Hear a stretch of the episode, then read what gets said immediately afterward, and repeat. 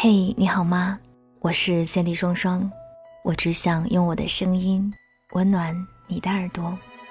我在上海，你在哪儿呢？今天想要跟你分享的这篇文章是我和维娜一起写的。越是孤独，越能赢得一生无畏。我想你和我都一样，都曾经历过某一段特别孤独的时光，而那段时光。你又是如何度过的呢？欢迎在评论下方给我留言。喜欢我的节目，记得在下方为我点赞，谢谢你的转发还有打赏。新姑娘没有妈妈，妈妈对她来说是一个谜。她曾一度怀疑过自己其实是个孤儿，可是姥姥和小姨总会拿出妈妈的照片给她看。爸爸也会给他讲妈妈从前的事。这么说，妈妈是存在的，只是已经成为过去。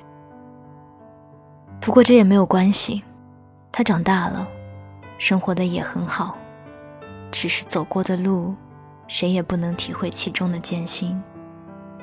他并不恨自己的妈妈，只是遗憾，为何那么亲近的人，却没有见过面。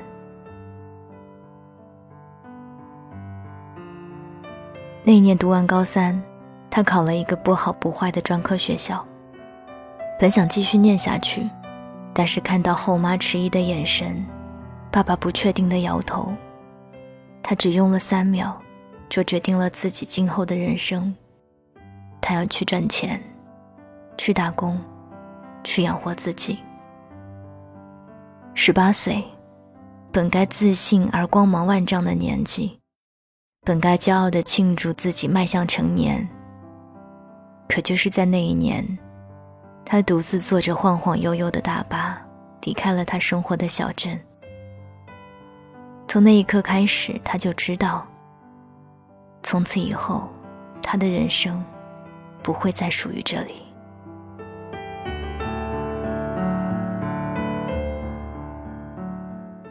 自那以后，新姑娘做过很多工作。洗碗工、捡破烂、当服务员、售货员，一个人在陌生的城市漂泊，在潮湿昏暗的地下室抹眼泪。他说：“我觉得我这一生从未如此孤独过。原本至少还有一个不算多温馨却也熟悉的家，可是，在这一片陌生的土地上。”每一次入睡都带着不安，带着惶恐。我不知道未来会是什么样子的。这世上，大概越是孤独的人，越能落得一身英勇无畏吧。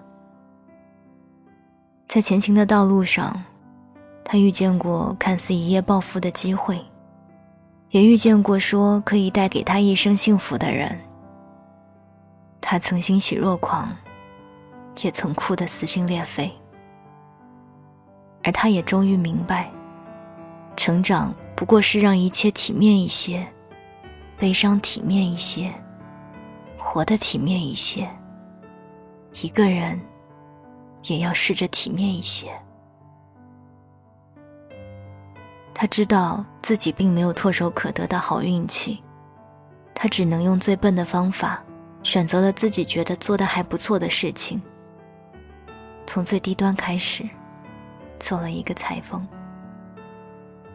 他记得姥姥和小姨说过，母亲曾是一个做衣服、卖衣服的人。或许他身上也隐藏着这种天赋吧。而他也在期待，有一天，母亲会突然出现，可以穿上他亲手做的衣服。至此，裁剪衣服成为他的全部，耗尽了他所有的智慧。折腾了三年，吃了三年哑巴亏，而老天也终究没有再辜负他的努力。有一次，他坐黑车，和司机聊天，说起自己很少打黑车，因为怕出事。司机开玩笑说：“假如你今天真的出事，那谁也救不了你。他淡淡的回道：“其实一直也没有人救我。”司机噎住了，不知如何回答。是啊，没有人在黑暗中真正拉过他一把，唯独他自己，凭着一颗坚硬的心，一路逆风而行。他现在过得很好，甚至比我还要好。他工作，财务自由，有钱却不任性。他有能力购买喜欢却昂贵的东西。他走过坎坷，却爱这个残缺的世界。他不止孝敬总会第一个选择放弃自己的父亲，更会对那一些从未谋面的孩子奉献他自己的爱心。我们都想成为更好的自己，去勇敢的做自己，或许并不是为了成全别人的期待。只是让自己更圆满。只是路上难免坎坷，那个没有鞋的孩子，奔跑起来会更痛。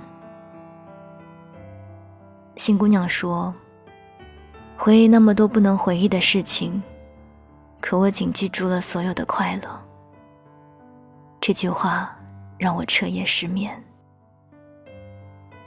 我们无法选择自己的命运。但能选择自己的前程。我们无法选择自己出生在怎样的家庭，却可以选择自己成为谁。懂得如何去生长，才有可能逆生长。年轻的时候，我们都一样，莽撞又夸张。跌倒的时候受了一点伤，便大呼小叫，以为世界不肯让步自己。其实。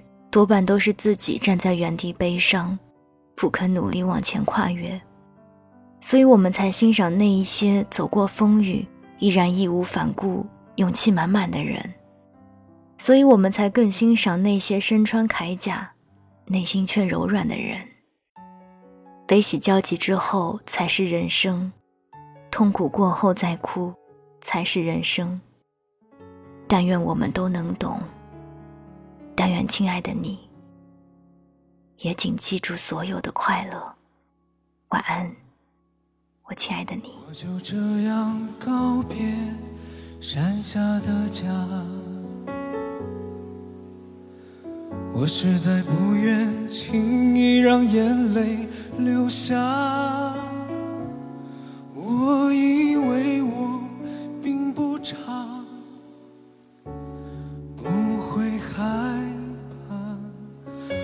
就这样自己照顾自己长大，我不想因为现实把头低下。